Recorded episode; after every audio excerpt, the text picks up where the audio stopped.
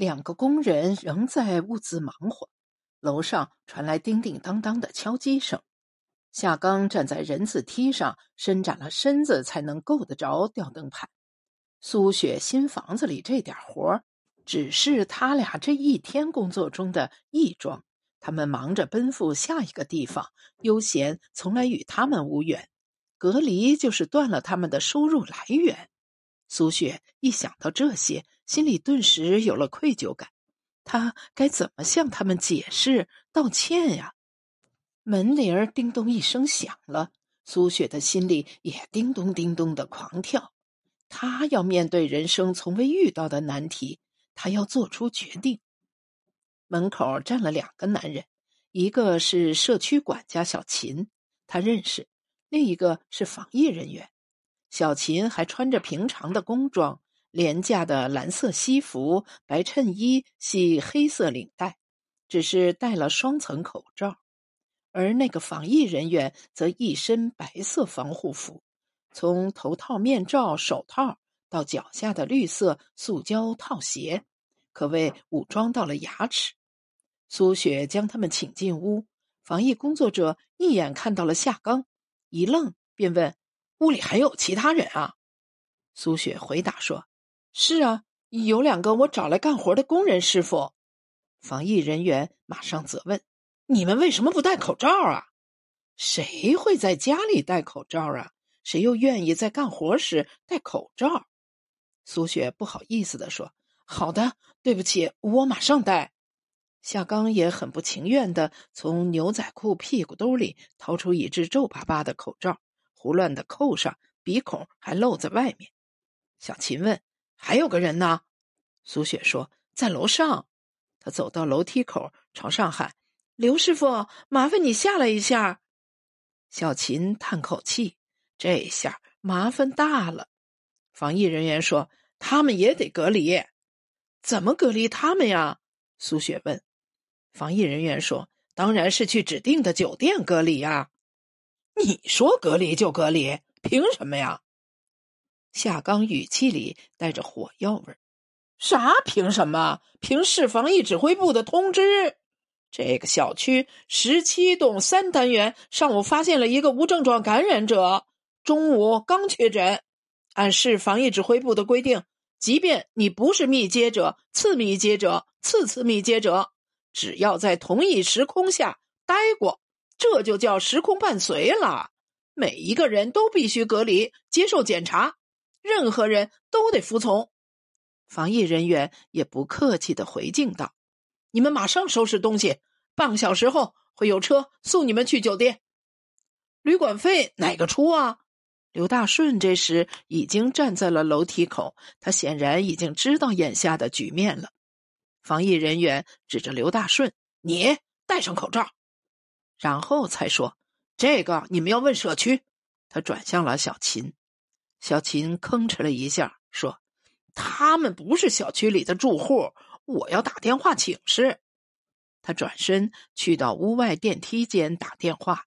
五分钟后，他回来说：“疫情爆发突然，我们物业公司的经理也做不了主。”打电话去社区，社区的人说去问防疫指挥部，那里的人忙得团团转。他们说先住进去再说。你说的轻巧的像根灯草哟！刘大顺嗓门大起来：“我们是来干活的，凭啥要听你们使唤呀？我晓得你们把人拉去隔离十几天，旅馆费就是好几千元，当我们是印票子的人啊！”苏雪当然知道疫情时代给社会底层的人们带来的困难，有家难回的人，生计被中断的人，失去工作的人，被隔离费加重了生活负担的人。当生活的暂停键按下后，有的人不过是偷得浮生半日闲，有的人则可能一时缓不过那口气来。夏刚啪的一声把人字梯收拢，低声骂道：“差他妈的，干这点破活还把人关起来！我下午还有两个单呢，误了工谁负责？”防疫人员说：“两位师傅，全民抗疫是大家共同的义务。”差！夏刚狠狠的骂了声。夏师傅，冷静冷静。苏雪劝解道：“背时了，背时倒灶了。我他妈的怎么就那么倒霉呀？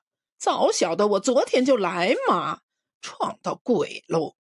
刘大顺哭丧着脸，额头上的皱纹紧急集合，一屁股坐在楼梯上，手扶了额头，不断的拍打。苏雪知道刘道顺家困难，他在城里供两个孩子上学。乡下还要赡养岳父岳母和自己的老母亲，他是一碗面汤都要喝干净的人。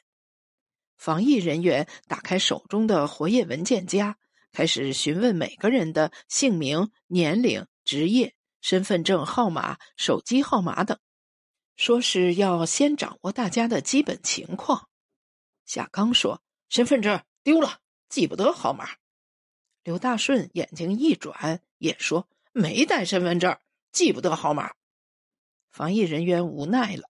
我告诉你们啊，就是抬也要把你们抬到酒店去隔离。刘大顺不屑地说：“你去抬轿子来嘛。”防疫人说：“那可怪不了我啦。”他掏出了手机，请等一等。苏雪一直抱着双臂在客厅里踱步，她的心跳在加快，她的脸一定涨得通红了。好在戴着口罩，旁人看不出他的紧张。他终于鼓起最大的勇气，站在防疫人员和小琴的面前，让他们就在我这新房子里隔离吧。我住楼上，他们住楼下。你，防疫人员的眼睛圆睁，隔着面罩也看得出来其中的惊讶。这怎么可能啊？小琴也满脸狐疑。有什么不可能的？苏雪理直气壮的反问：“既然话已说出，就再没有什么顾虑了。”他的面部表情松弛下来，指着刘大顺说：“他是我远房的表哥，我们是亲戚嘛。”他又指着夏刚：“这个小兄弟，我们已经很熟了，大家在一起隔离，相互还有个伴儿。再说了，我这新房里还有好多活计，指望他们干嘞。”你们不晓得，平常要请他们来有多难。刘大顺一直紧蹙的眉眼舒展了些，连说：“要的嘛，妹子，要让我们干什么，你尽管招呼。”他那如释重负的表情下，让人一眼望去就知道，他在心里盘算的不是自己要受多大的罪，而是在沉重的生计中又要亏多少。好在有贵人相助。刘大顺又有赚回来了点的欣欣然。夏刚手揣在牛仔裤兜里，眼光颇值得玩味的看着刘大顺。